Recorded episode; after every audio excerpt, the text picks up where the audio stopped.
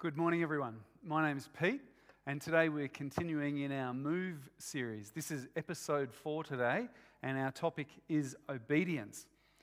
Jesus was obedient to God, and to follow him, we should also be obedient.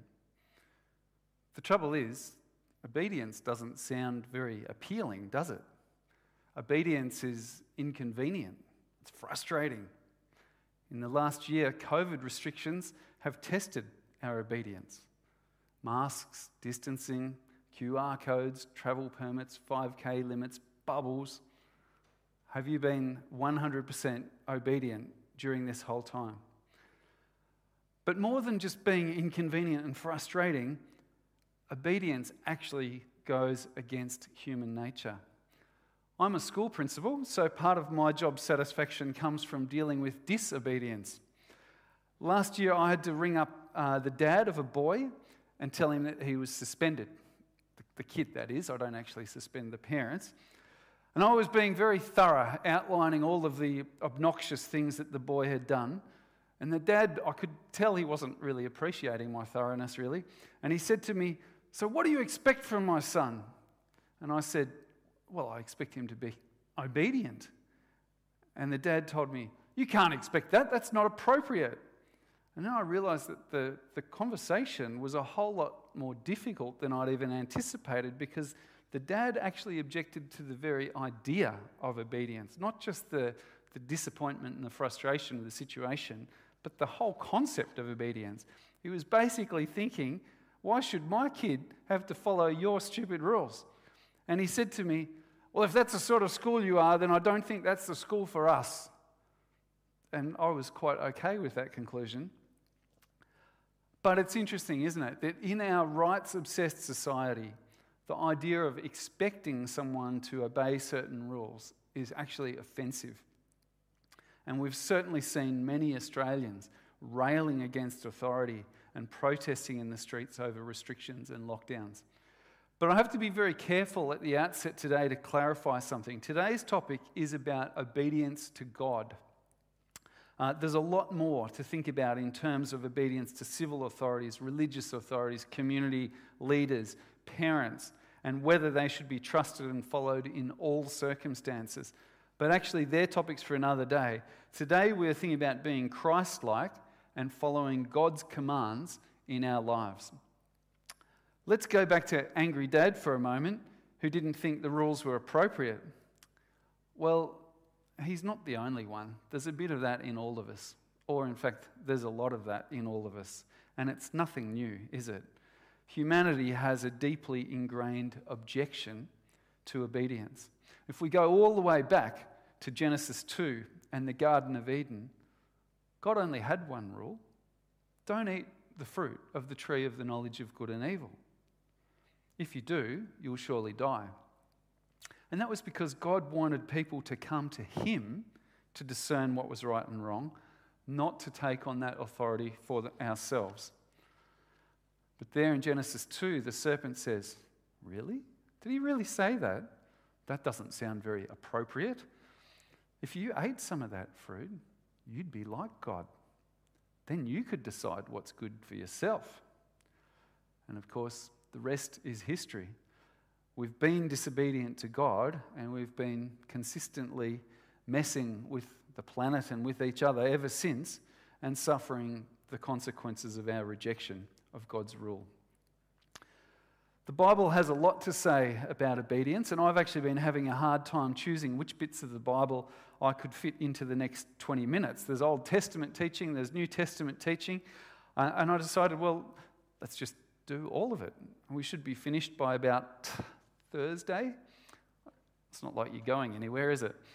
Um, but seriously, just to outline what's happening today, I want to briefly outline an Old Testament perspective on obedience, then a few key New Testament teachings on obedience, and finally, some brief thoughts about how we can actually change the habits of our lives so that we can move to become more obedient followers of Christ.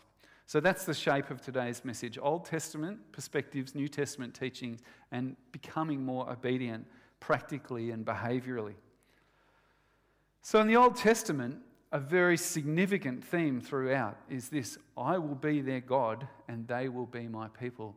In Jeremiah chapter 31 and verse 33, it says, I will put my law in their minds and write it on their hearts. I will be their God and they will be my people.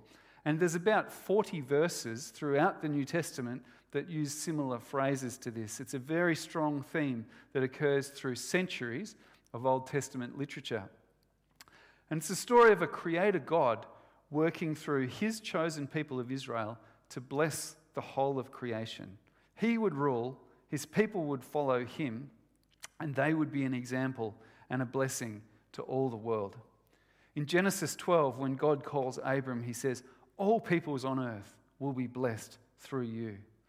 When God handed down the law to Moses on Mount Sinai, it was not because he's some sort of cosmic control freak and just wants to boss people around. It's because he's the designer of humankind and he knows what's work be- what works best for us. The law is like an instruction manual for life, and those who obey it are wise.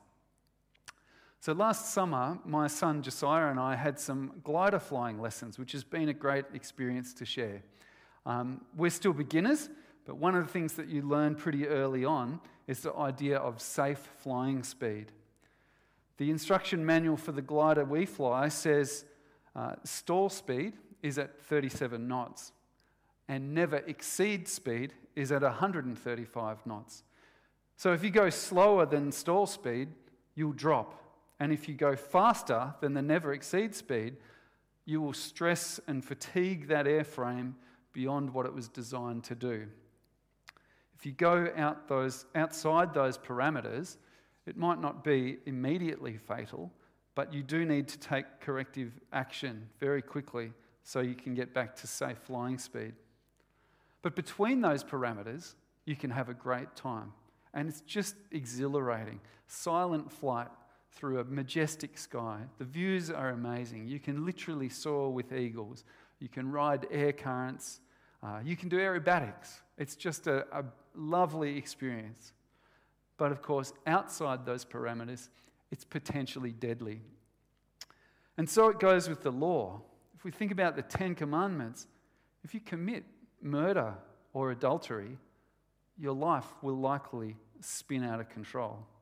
If you fail to honor your family, or fail to rest and worship, or fail to put God in his rightful place in your life, your life will develop fatigue cracks and stress fractures that could lead to a total collapse and a catastrophic outcome. So, when God gave the law to his people, it was so they could thrive and be his instrument of blessing to the world. If you're standing at the, at the airfield and you see a glider come overhead, your eye is just drawn to it because it really is majestic. And I think that's what God intended for his people, for the eyes of the world to be drawn to these people and just see uh, the right way to live. The Old Testament consistently teaches that the wise will be obedient to God's law. And if we take a swerve for a moment from the Middle East to the Far East, the Chinese philosopher Confucius said, There are three ways to learn wisdom reflection is the noblest, imitation is the easiest, and experience is the bitterest. If we look back to the Old Testament and think about an example uh, from the life of King David, he learnt wisdom in all of these ways. He learnt wisdom through reflection on God's law.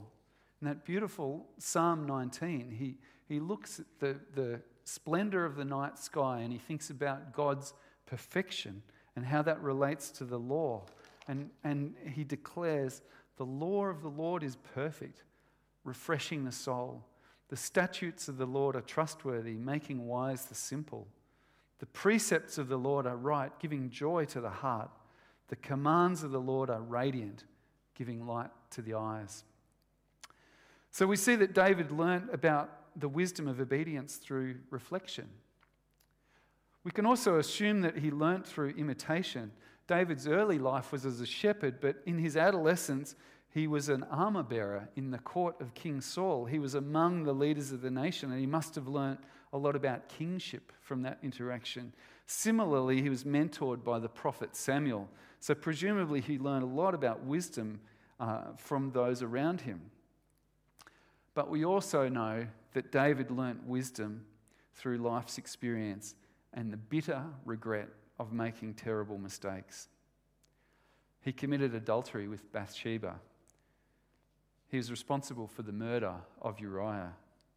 And in the aftermath, we see Israel's greatest king, an utterly broken and shattered man who's learnt the hard way the grief, grief of disobedience.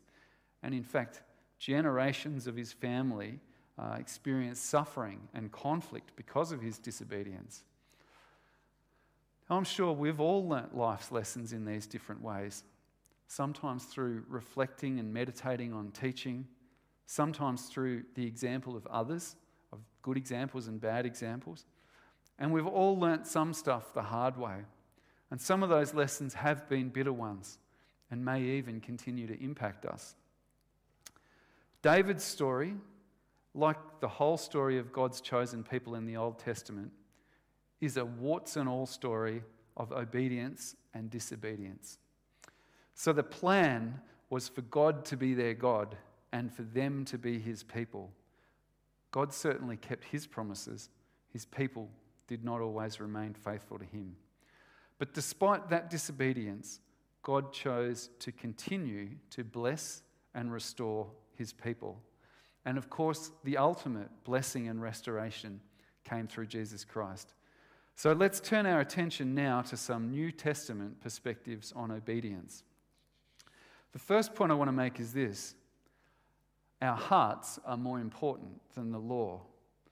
During the Sermon on the Mount, Jesus said, Do not think that I came to destroy the law or the prophets. I did not come to destroy, but to fulfill. What does that mean, to fulfill the law? It means he embodies it, he lives up to it, he illustrates it, illuminates it, and magnifies it. So, under Mosaic law, for example, adultery is wrong. But Jesus takes it further. In Matthew 5, he says, Whoever looks lustfully at a woman has broken the law in his heart. And the people who outwardly kept the law but were actually hypocrites were dealt with absolutely scathingly by Jesus.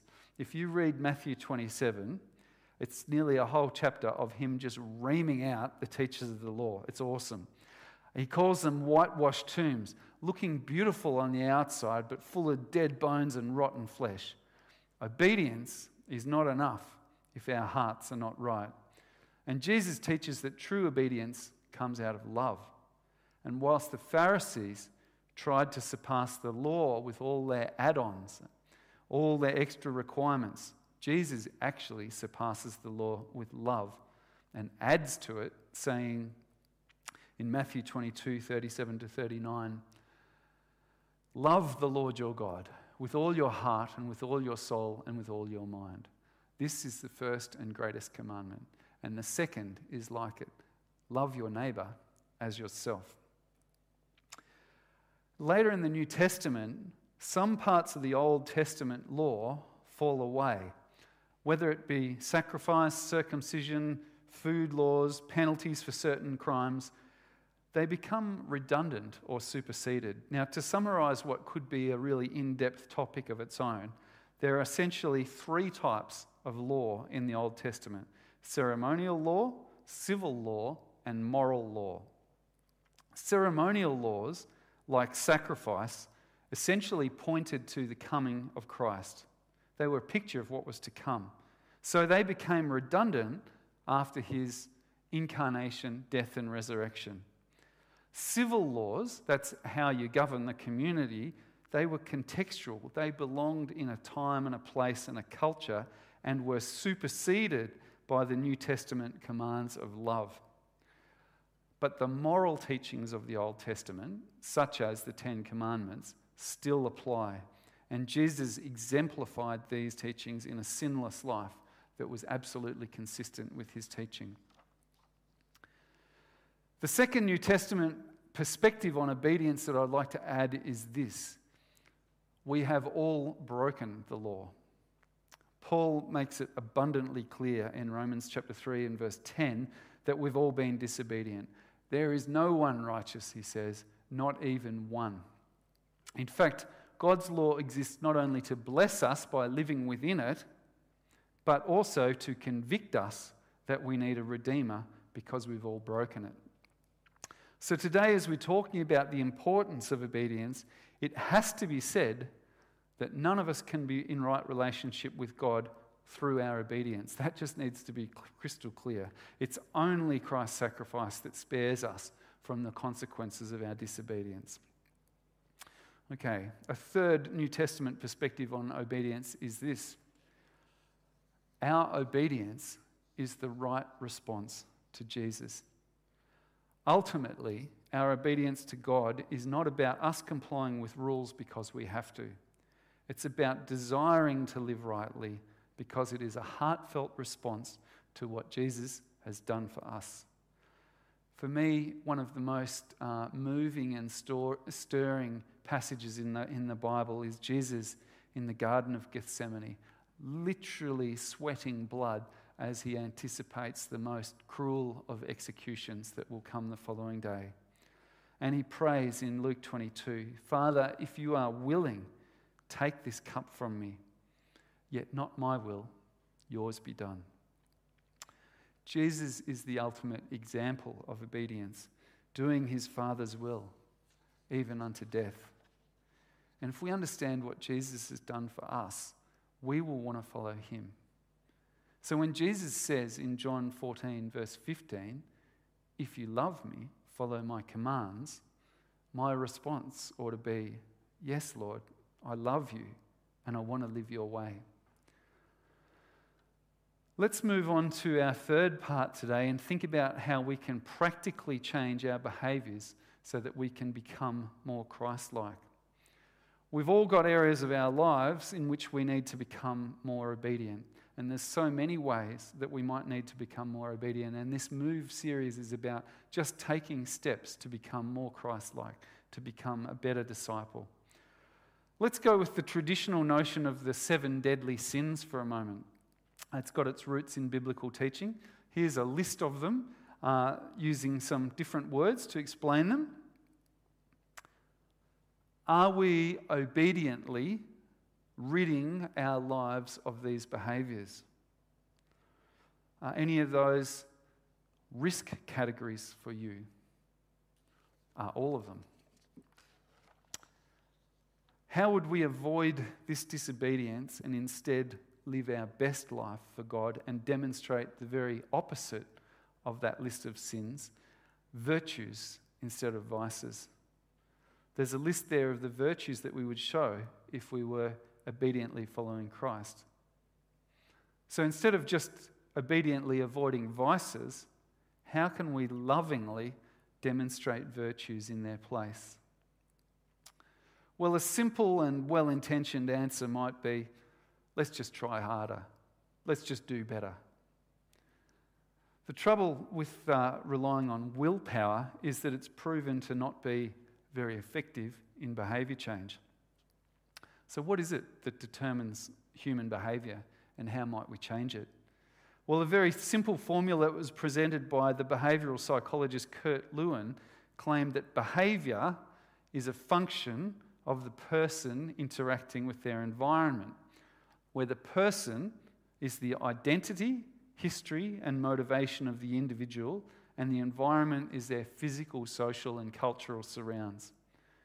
So let's think of an example and let's just go to the fitness industry for a moment. Someone puts on their brand new active wear, which starts to confirm in their mind that I'm a fitness person. And they go to a personal training class which motivates, inspires, and challenges them. Now, actually, they could do the whole thing at home in their old trackies, but what they've realized is that it works for them to be the person and to build an identity for themselves and seek out the influences in an environment that's going to make it happen, make it happen for them. So they're managing being the person in the environment. Our identity is just so critical to how we behave. For example, let's think about someone who's, uh, who's worked hard to quit smoking. and then they're still tempted and they're offered a sneaky cigarette by their mate. Now, if their identity is, I'm someone who's trying to give up smoking, they're still in the struggle, aren't they?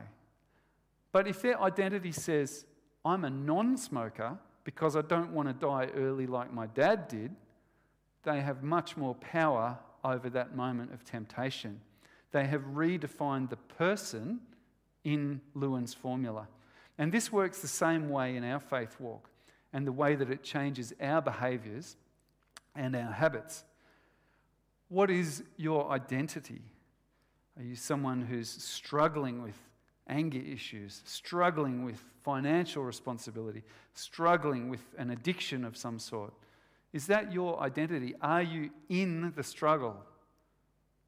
Or are you, in your own self concept, a follower of Jesus, a new creation, his workmanship created for good works?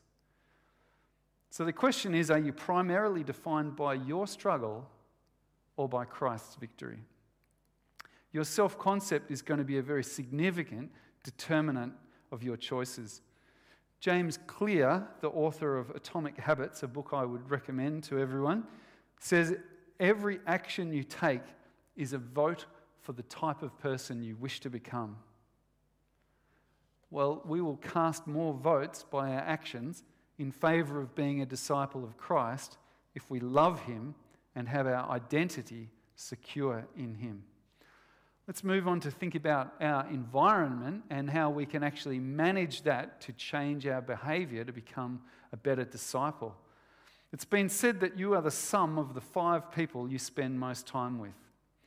I'm not sure if I totally agree with that, uh, and it certainly doesn't have to be that way, but there's no doubt we're all influenced by those who are around us. So if the normalizing influences in your life eat unhealthily, it's likely that we will too. If those around us swear, probably so will we. Conversely, if those around us are generous, we're more inclined to be. And if those around us are hardworking, so will we be.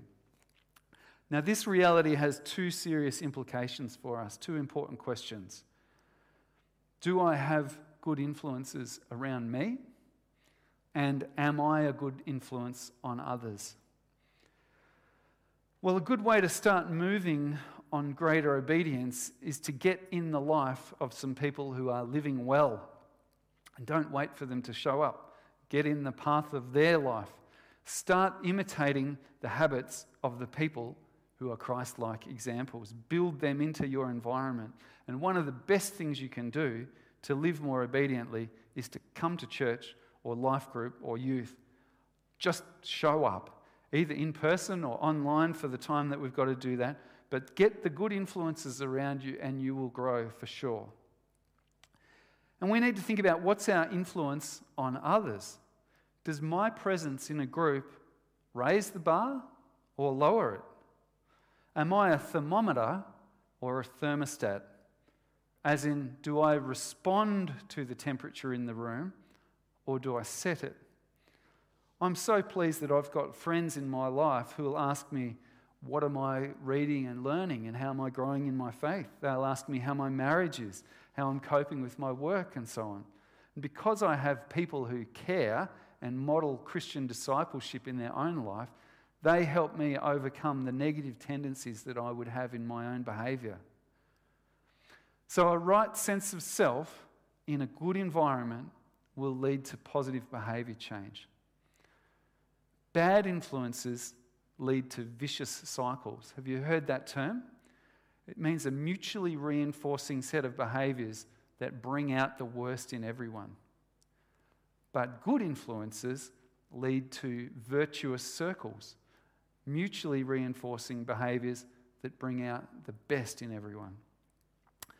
So, there are just a few thoughts about how we can help each other to become more Christ like, how we can take practical steps to move closer to Christ in our journey of discipleship.